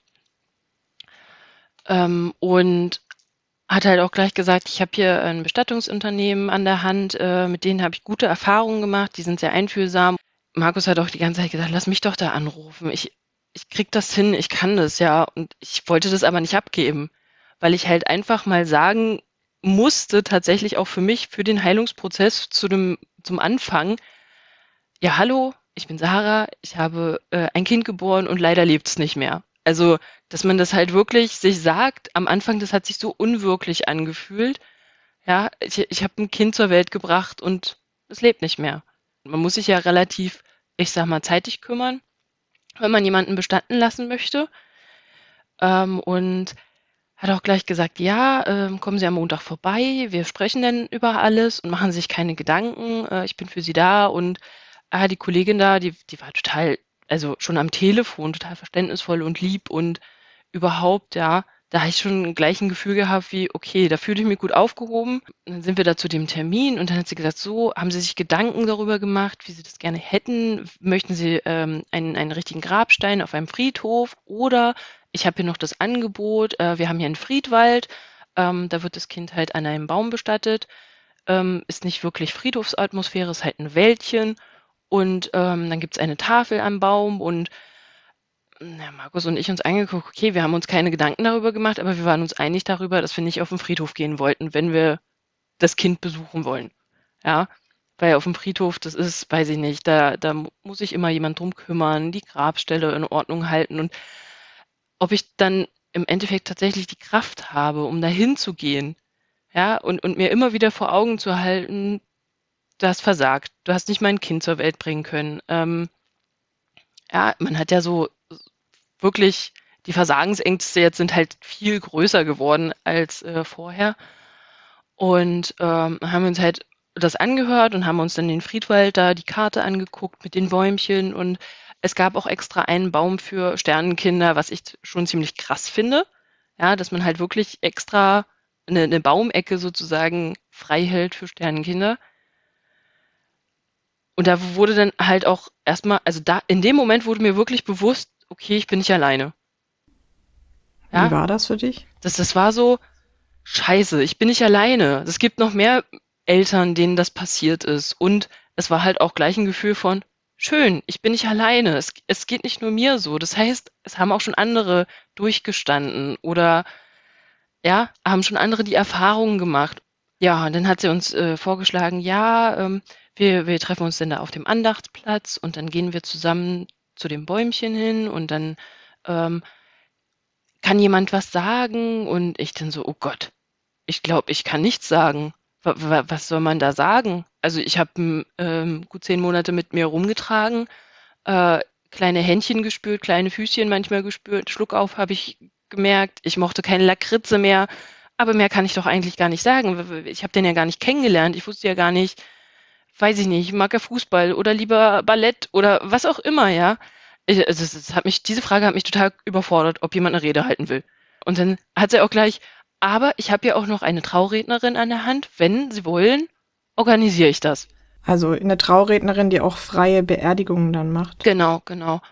Und dann haben wir uns mit der Traurednerin auch äh, gleich verabredet und ähm, die ist dann hierher gekommen, hat sich unsere Geschichte angehört, wie wir uns kennengelernt haben und wie das alles vonstatten ging und wie die Schwangerschaft war. Und ähm, da ist einem halt auch so Sachen, sind halt ihr Sachen aufgefallen, die ich vorher so für, ja, ist halt so, ja, ähm, hingenommen habe. Zum Beispiel Lakritze. Ich, ich liebe Lakritze, ja. Und aber seit ich schwanger war, habe ich schon vom Geruch Übelkeit bekommen. Und es äh, war dann so, ja, okay, das kann man dann halt so, äh, dass der Kleine keinen Lakritze mochte und dadurch hat Mama halt auch keinen Lakritze mehr gewollt. Und also sie hat das, weiß ich gar nicht, die hat das total schön auch gesagt und, und erzählt und war das dann wichtig auch für eure Verarbeitung? Es hört sich zumindest so an, dass ihr eine richtige ja. Beerdigung für euren Sohn hattet? Tatsächlich, ja. Das, also wirklich, das hat zum Heilungsprozess tatsächlich beigetragen, weil wir sind halt still, sind wir das Waldstück da lang gegangen bis zu den Bäumchen. Und dann ähm, stand die kleine Urne da und, und, und es war ein bisschen, ähm, ich weiß nicht, ich bin sowieso auf dem Dorf aufgewachsen, rund um Wald, ja. Und äh, ich habe mich da gleich wohler gefühlt. Ja, also klar, das war ein total blöder Tag, aber in dem Wald, man hat sich irgendwie friedlicher gefühlt. Äh, das war halt die engste Familie war da, ja, ähm, haben Trost gespendet, haben äh, Händchen gehalten und, und auf die Schulter gedrückt und haben uns in den Arm genommen, wenn es halt gerade mal wirklich schlimm war mit dem Weinen oder so. Aber das hat wirklich geholfen. Sarah hat ihr Sternenkind im Friedwald beerdigt. Niki hat sich dafür entschieden, ihre Tochter einzuäschern und im Familiengrab zu beerdigen. Durch die Beerdigung hat auch, wie bei Sarah, ein freier Redner geführt. Der kam zu uns nach Hause und hat sich einfach alles angehört, ähm, wie das so war mit äh, in der Schwangerschaft und was man da halt so, was man halt so macht, wenn ein Bestatter kommt. Ne? Man erzählt ja so das Leben von der Person, die beerdigt wird. Und ähm, wir haben die Familie von meinem Mann äh, mit dazu geholt, aber wirklich nur die allerengsten. Also es waren dann zehn, zehn, zwölf Personen mit da. Und äh, wir haben uns Musik ausgesucht. Wir hatten Glück, dass schönes Wetter war. Haben dann einfach so eine Musikbox mitgenommen und haben dann auch drei Lieder ausgesucht und die Luftballons mitgenommen und steigen lassen. Blumen ausgesucht und er hat dann die Rede gehalten. Also es war, es war ziemlich schnell. Also nach einer halben Stunde waren wir da, waren wir fertig. Und es war auch schon sehr früh morgens. Ich wollte das gleich morgens haben, 8.30 Uhr, weil ich wollte nicht den ganzen Tag mit dem Wissen verbringen müssen, was heute noch auf uns zukommt. Ähm, auch das wollte ich eigentlich ganz schnell hinter mich bringen. Ja. War es aber trotzdem wichtig, wichtig, wichtig, super wichtig. Also das, auch das gehört zum, zum Abschied nehmen und zu den Prozessen, nenne ich es jetzt einfach mal dazu.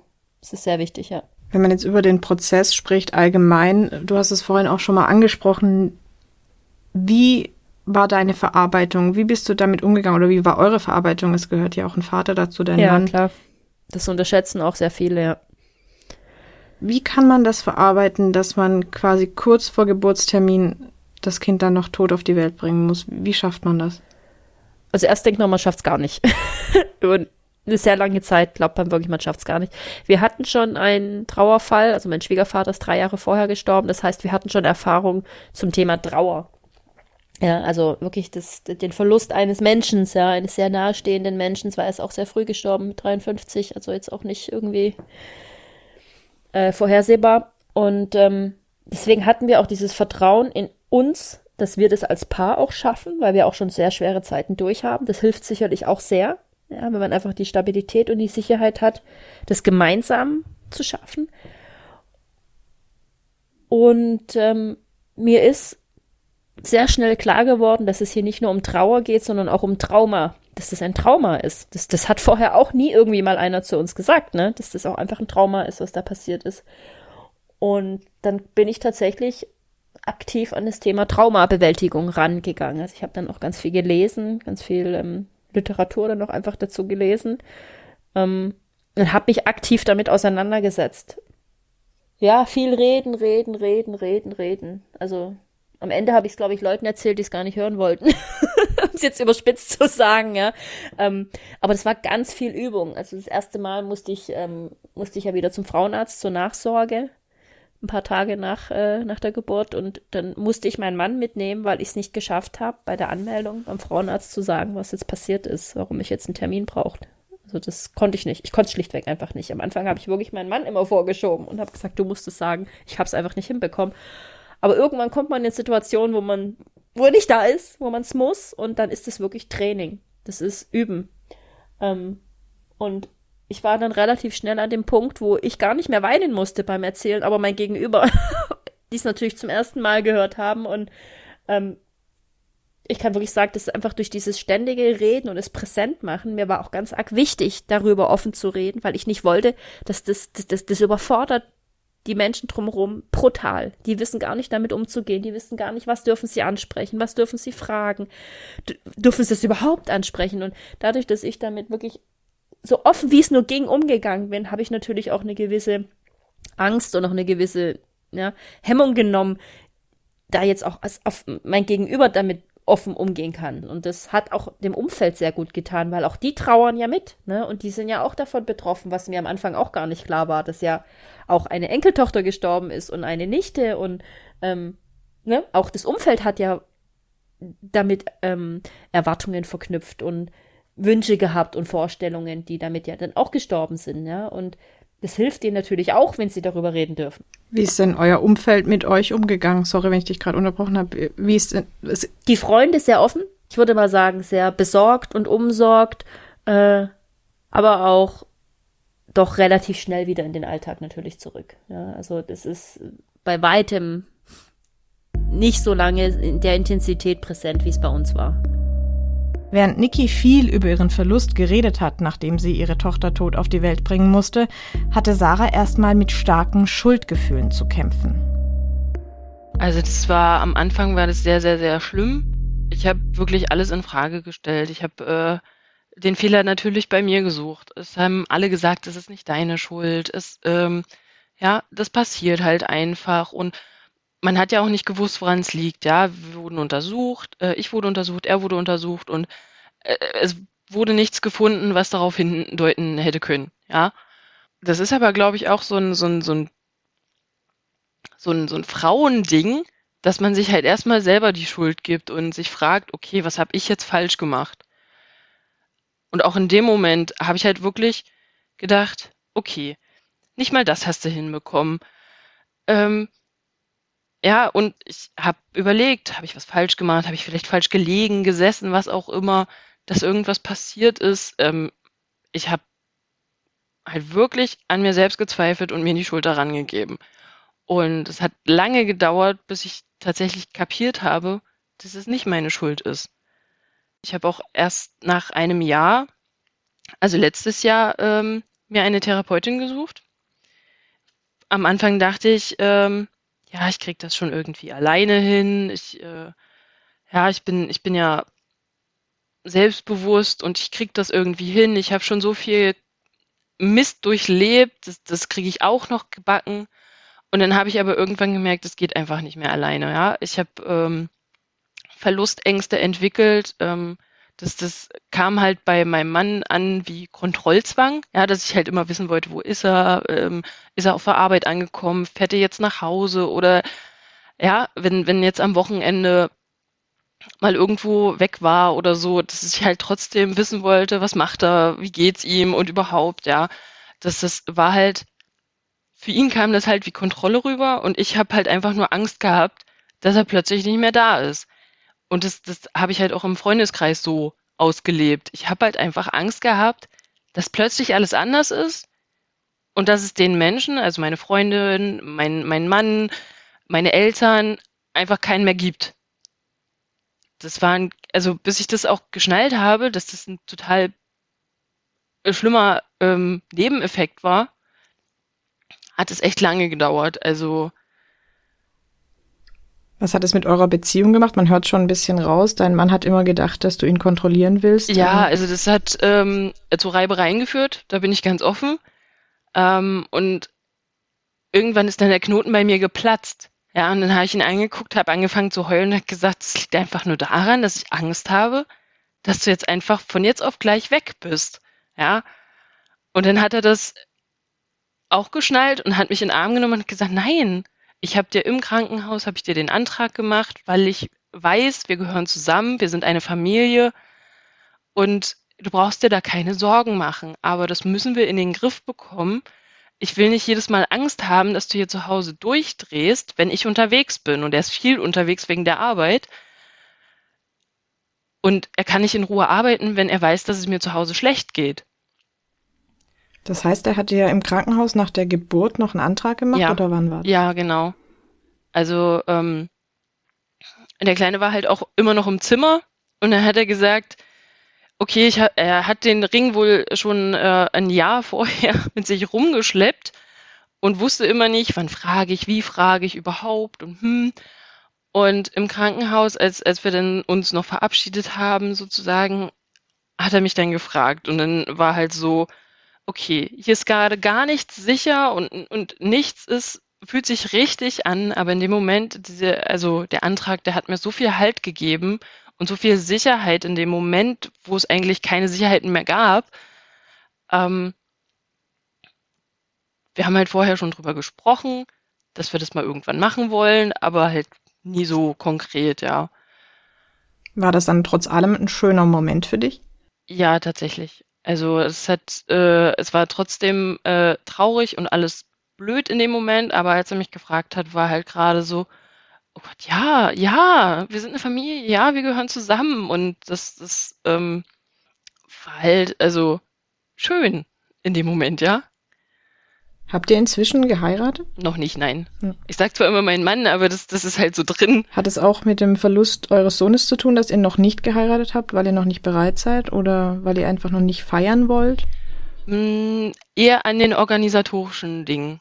Man wurde dann halt immer gefragt, ja, äh, ihr wollt doch jetzt heiraten, wann ist denn soweit? Und dann, ach ja, wir müssen uns mal in den Kopf machen. Ja, ja, hm, machen wir. Also das war halt immer irgendwie auf der Agenda. Jetzt mittlerweile nimmt es halt auch schon Form an.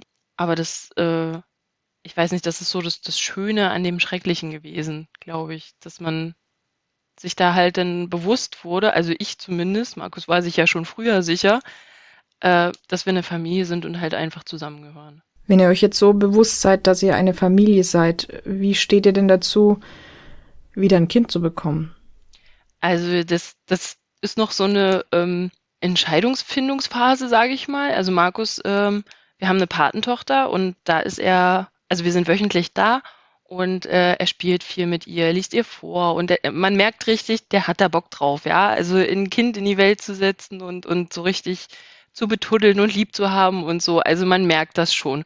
Und wenn ich drüber nachdenke, und wir kommunizieren das sehr offen, äh, kriege ich halt immer noch ein bisschen Angst. Ja, dass ich einfach denke, gut, ich weiß nicht, ob ich das könnte. Würde ich da verrückt werden? Würde ich da, keine Ahnung, jeden, äh, jedes Zucken im Bauch, würde ich da zum Arzt laufen? Würde ich da vielleicht verrückt werden vor Sorge, ja?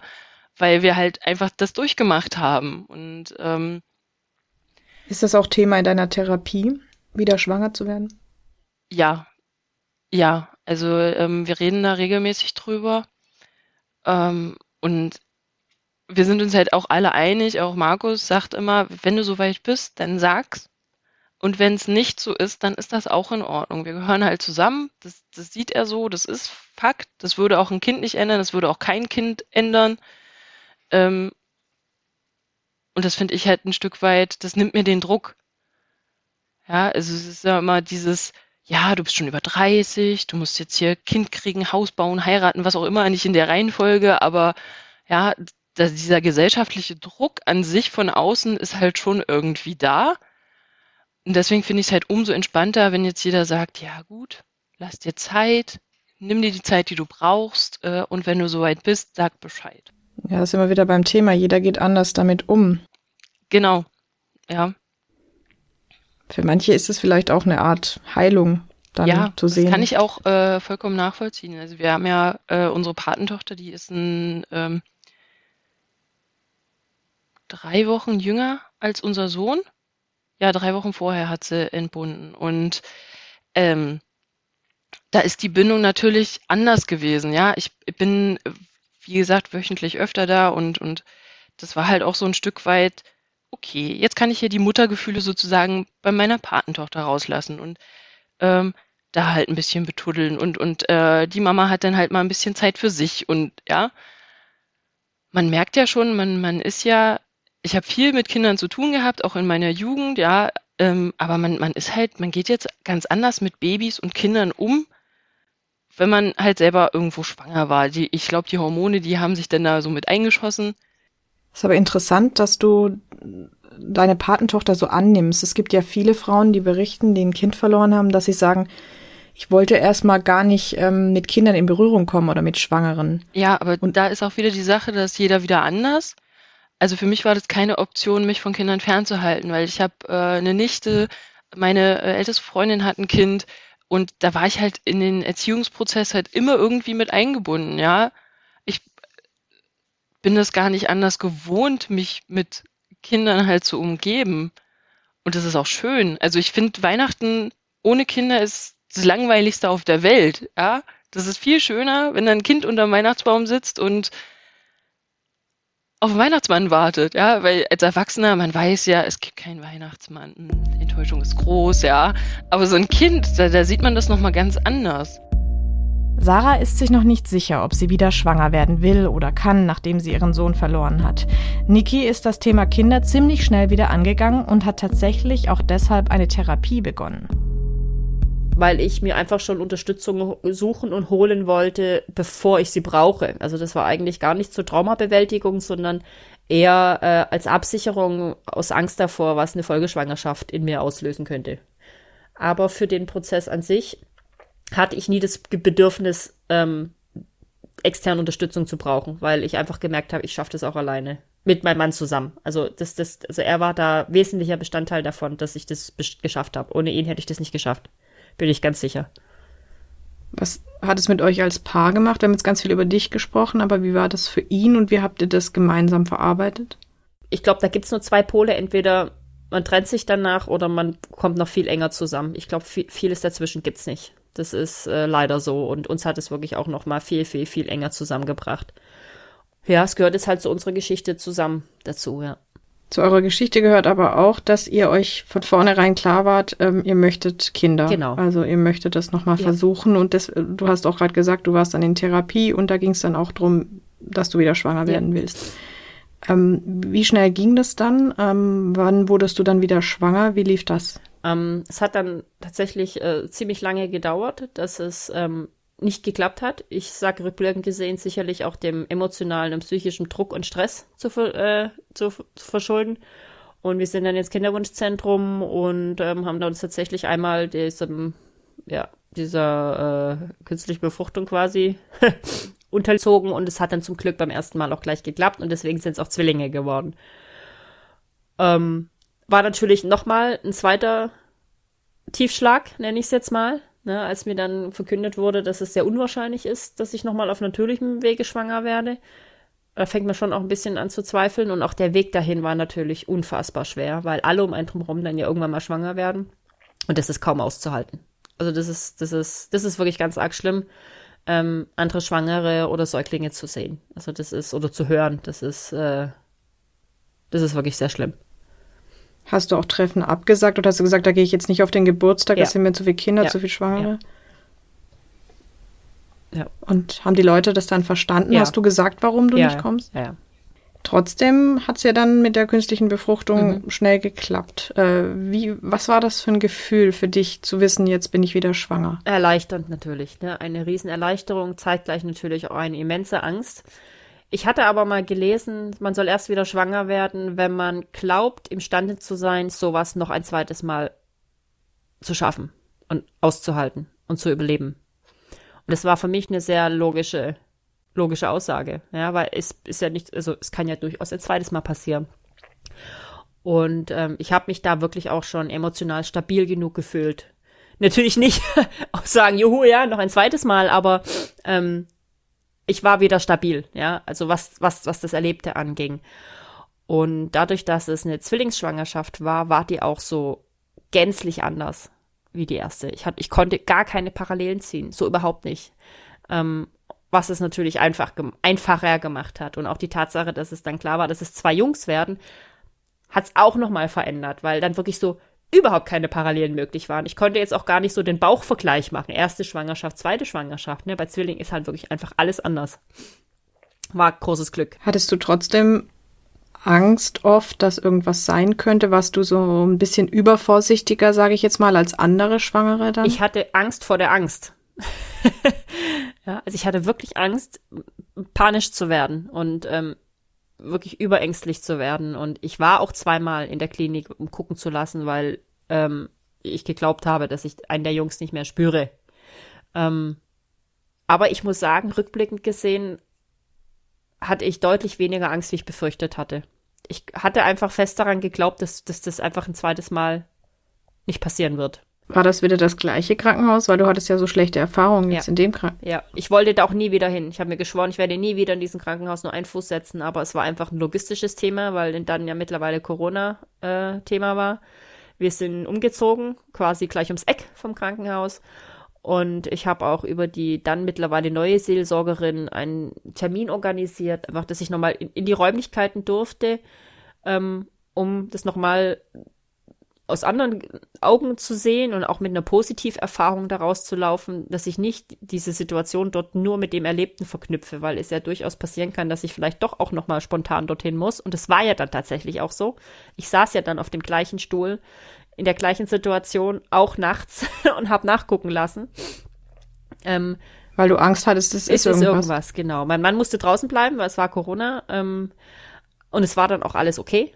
Und ich habe da auch einfach wieder Vertrauen schöpfen können, auch in die Ärzte, weil ich ja dann auch regelmäßig dort war und auch immer mit einem positiven Gefühl rauslaufen durfte, ne? Weil es war ja dann alles in Ordnung. Und ähm, das war sicherlich auch eine Vorbereitung in Bezug auf das Vertrauen in die Klinik dann, wenn es um um die Geburt ging. Auf jeden Fall, ja. Hast du der Klinik das irgendwann mal ähm, wiedergespiegelt, wie du dich da gefühlt hast bei deiner, bei deiner ersten Geburt? Ich habe lange, ich wollte unbedingt das widerspiegeln, weil ich einfach wollte, dass es anderen Frauen anders geht wie mir. Ich habe aber nie so richtig gewusst, wie ich das anstellen soll, weil ich wollte ja nicht einfach nur mein Frust loswerden und einfach nur Kritik äußern, sondern ich wollte ja, dass sich was verändert. Habe dann in der Zeitung gelesen, dass es eine neue Seelsorgerin gibt, die nur für die Frauenklinik da ist und mit der habe ich dann einen Termin gemacht. Die hat sich dann noch ganz viel Zeit genommen, hat sich das angehört und hat mir dann rückwirkend auch gesagt, sagt, sie versteht gar nicht, wie das so laufen konnte, weil hier in ihrem Büro hätte es Material genug gegeben, um uns zu helfen. Informationsmaterial. Man hätte nur den Schrank aufmachen müssen und uns rausholen. Da waren auch Flyer drin für Fotografen und alles. Also man, man hätte es nur machen müssen. Äh, Sie hat sich entschuldigt und es tat ihr auch wirklich leid. Ähm, es hat mir sehr gut getan, das zu hören. Aus deiner Erfahrung heraus, was sind, wären für dich die wichtigsten, ich sage jetzt mal Tipps für die Frauen, ähm, die das gleiche erleben müssen wie du? Was kann man tun? Wie kommt man damit klar? Wie kann man das gut verarbeiten? Was hat dir geholfen?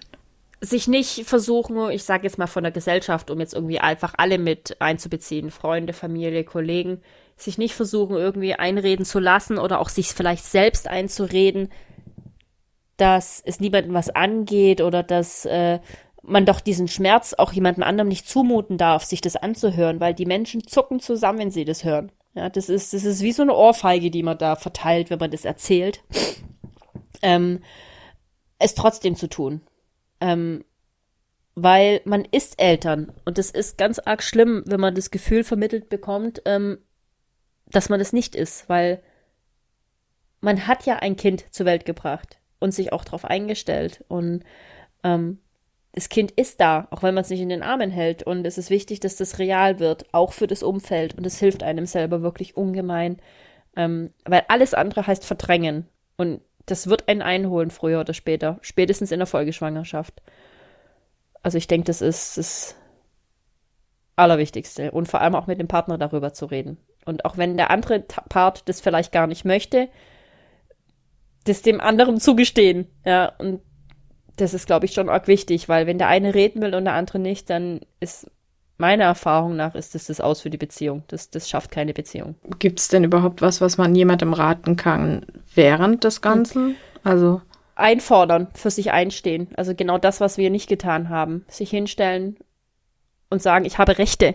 Ja, also ähm, man ist dann jetzt, ich habe mich gefühlt wie eine Schwangere zweiter Wahl, weil ich kein lebendes Kind zur Welt bringe. Und ähm, das ist aber nicht so, ganz im Gegenteil. Es ist genau andersrum. Ja, also man, man darf auch für sich einstehen und sagen, ich brauche Hilfe, ich möchte wissen, ähm, gib mir dies und jenes, ähm, sich, sich schon ein Stück weit auch aufdrängen, ja. Das ist absolut erlaubt und ähm, muss auch passieren, weil äh, sonst, sonst passiert das Gleiche, wie es bei uns passiert ist, ja. Äh, sich Zeit nehmen. Ja, ich, ich wollte da ja möglichst schnell durch. Ich wollte das ja ganz schnell hinter mich bringen und im Nachhinein hätte ich mir an der einen oder anderen Stelle tatsächlich einfach mehr Zeit nehmen müssen. Auch Sarah rät, wie Niki, Frauen, die ihr Kind verloren haben, offen zu sein und klar zu kommunizieren, was einem gerade gut tut und was nicht. Vor allem auch im Umgang mit Freunden und Familie. Wenn man jetzt persönlich sagt, ich kann das gerade nicht, kann ich gerade nicht drüber reden, ich möchte jetzt einfach nur, weiß ich nicht, ein Käffchen mit dir trinken und einen Kuchen essen, dann sollte man das halt auch als, äh, als Gegenüber akzeptieren und nicht halt auch ähm, drängen, dass man ja, jetzt red doch mal über deine Trauer. Du bist doch traurig oder so. Also, wie schon erwähnt, Trauer kommt in Wellen. Und wenn man halt mal gerade einen Moment hat, wo man es zulassen kann, wieder glücklich zu sein oder Freude zu empfinden, versagt, also man soll sich das einfach nicht versagen. Ich habe am Anfang, äh, war ich, ähm, es war schwer für mich einfach zuzulassen, dass ich auch mal was Gutes gerade im Moment verdient habe. Also sei es jetzt, ich bin zu meinen Eltern gefahren und habe einfach mal die Ruhe da genossen und da auf dem, auf der Terrasse gesessen und da in den Garten geguckt und das, das hat für mich ein Stück weit Zufriedenheit gebracht. Und dann im nächsten Moment dachte ich, wieso bist du jetzt hier eigentlich zufrieden? Das, das kann doch jetzt nicht sein, ja? Dein Kind liegt unter einem Baum begraben. Wieso bist du jetzt hier gerade zufrieden? Dass man das halt einfach nicht sich einredet, dass man nicht verdient hat, glücklich zu werden. Das sollte man, glaube ich, also das habe ich jetzt auch in der Therapie weiterhin vertieft ähm, dass man auch ein bisschen mehr auf sich selbst achten sollte und nicht einfach nur sich in diese Trauerspirale reinwirft und nicht wieder rauskommt. Klar, jeder Mensch ist anders, wie gesagt. Es gibt Leute, die, die können sich nicht selber rausziehen aus diesem Strudel. Aber ich glaube, ab einem gewissen Alter wissen wir alle, was uns zufriedener macht. Also ich zum Beispiel habe wieder angefangen, Tagebuch zu schreiben, ein bisschen zu zeichnen ähm, und habe einfach nur für mich diese Sachen gemacht und ähm, es hat geholfen, ja. Und ähm, auch durch äh, Twitter und ähm, Instagram, man hat ja so viele Leute kennengelernt tatsächlich, denen das auch passiert ist. Und da dieser Austausch, also manche Leute, wie du schon gesagt hast, die wollen sich damit gar nicht befassen, die können sich nicht mit Kindern beschäftigen. Ähm, aber wenn es hilft, sich mit anderen auszutauschen, denen das ähnlich geht, dann sollte das eigentlich äh, nichts dagegen sprechen, ja. Ich habe gerade so das Gefühl, du bist ähm, auf einem guten Weg im Moment, ähm, das zu verarbeiten. Also du bist in Therapie, du beschäftigst dich mehr damit, du versuchst auch das Leben einfach wieder zu genießen und die schönen Seiten zu sehen. Ähm, ich weiß, es ist eine blöde Frage, aber vielleicht kannst du das jetzt sagen. Was wünschst du dir denn für dich selber in der Zukunft? Wie soll es denn so in einem oder in zwei Jahren weitergehen bei dir? Das ist wirklich eine schwere äh, Frage. Ähm, ich war mit meinem äh, Mann neulich essen und da hat er mich das genau das gleiche gefragt, nur wo sehen wir uns denn in fünf Jahren? Ja, und dann saß ich da und dachte so, hm, eigentlich ist alles schön, wie es ist. Klar gibt es hier und da ein bisschen Verbesserungsmöglichkeiten, ähm, aber tatsächlich ist, bin ich zufrieden. Also klar, man könnte sich ein, ähm, also wir haben vor, ein Haus zu kaufen oder zu bauen, je nachdem, was sich besser äh, anbietet. Ähm, das Thema Kinder ist natürlich noch nicht vom Tisch. Ja, je nach Gefühl dann. Aber ansonsten könnte das eigentlich so bleiben, wie das ist. Weil, wie gesagt, ich ähm, gehe zur Therapie, ich äh, mache Dinge für mich und ähm, das tut mir auch gut. Also auch der Austausch mit anderen Sterneneltern. Das sagen übrigens viele Eltern nach einer Tod- oder Fehlgeburt, dass ihnen der Austausch mit anderen Sterneneltern unglaublich gut tut. Wenn ihr in einer ähnlichen Situation seid und euch mit einer Sternenelterngruppe in Verbindung setzen wollt, ich habe euch ein paar Anlaufstellen unter diese Folge gepackt. Dort findet ihr auch Kontakte zu Fachleuten, wenn ihr nicht in einer großen Gruppe über euren Verlust sprechen wollt. Ich bin Sarah und Niki sehr dankbar, dass sie ihre Geschichte mit mir für diesen Podcast geteilt haben. Das klingt jetzt vielleicht total blöd, aber das Gespräch war eigentlich so schwierig. Also es ging um so ein schweres Thema, aber wenn man so mit dir spricht, äh, dann hat man irgendwie Hoffnung, weil du so stark und positiv da rausgegangen bist. Ähm, ich finde das äh, wahnsinnig bewundernswert und irgendwie, weiß ich nicht, hat das Gespräch jetzt ein schönes Ende genommen, was ich gar nicht so angenommen hätte, was du, wenn du so sagst, das äh, kann eigentlich alles bleiben, wie es ist. Also vielen Dank dafür. Gerne. Also ich finde auch, ähm, wenn ich, wenn ich so an mich vor drei Jahren zurückdenke, bevor ich äh, überhaupt ja an das Thema heiraten, Kinder kriegen überhaupt gedacht habe, denke ich mir so, Gott, was warst du denn für eine blöde Kuh früher? Ja, also und jetzt mittlerweile, ich bin, ich bin wirklich äh, daran gewachsen. Das, das klingt so klischeemäßig, aber es ist wirklich so. Ja, ich könnte jetzt noch ewig mit dir weiterreden und ich merke auch, du hast auch echt viel zu sagen und ähm, kannst auch wirklich viel berichten und ich glaube auch anderen, die das erlebt haben, ähm, gute Tipps geben. Aber ich möchte mich jetzt einfach bei dir bedanken für dieses Gespräch. Ich finde es unglaublich stark, wie offen du damit umgehst. Und ähm, ja, also großen Respekt dafür. Und ähm, auch finde es auch total toll, dass du dem Krankenhaus das wieder gespiegelt hast. Ich glaube, da hast du auch echt was Gutes getan. Ich hoffe. ja, ich danke ja, ich danke auch dir, dass du dich dem Thema annimmst, vor allem jetzt in deiner jetzigen Situation. Also wirklich Hut ab. Ähm, ich kenne genug Schwangere, die das von mir nicht hören wollten, einfach weil sie sich damit nicht auseinandersetzen wollten, aus Angst. Ne? Ähm, weil das ist ja wirklich als Schwangere die größte Angst, die man in der Zeit auch einfach haben kann. Und es ist so wichtig, darüber zu reden und das zum Thema zu machen. Deswegen auch äh, danke ich dir fürs Zuhören. Und ich danke euch fürs Zuhören. Das war's mit dieser Folge zum Thema Totgeburt. Mehr zu meinen beiden Gesprächspartnerinnen gibt's auch auf meinem Instagram-Kanal muttergefühle.podcast. Ich freue mich dort auch über euer Feedback, eure Likes oder wenn ihr mir folgt. Und wenn euch diese Folge gefallen hat, dann gebt mir doch gerne auch eine Bewertung. Solltet ihr ein Thema rund um Schwangerschaft oder das Leben als Mutter oder Vater haben, bei dem ihr denkt, hey, da müsste unbedingt mehr darüber gesprochen werden, dann schreibt mir gerne an kontakt@muttergefühle mit ue-podcast.de.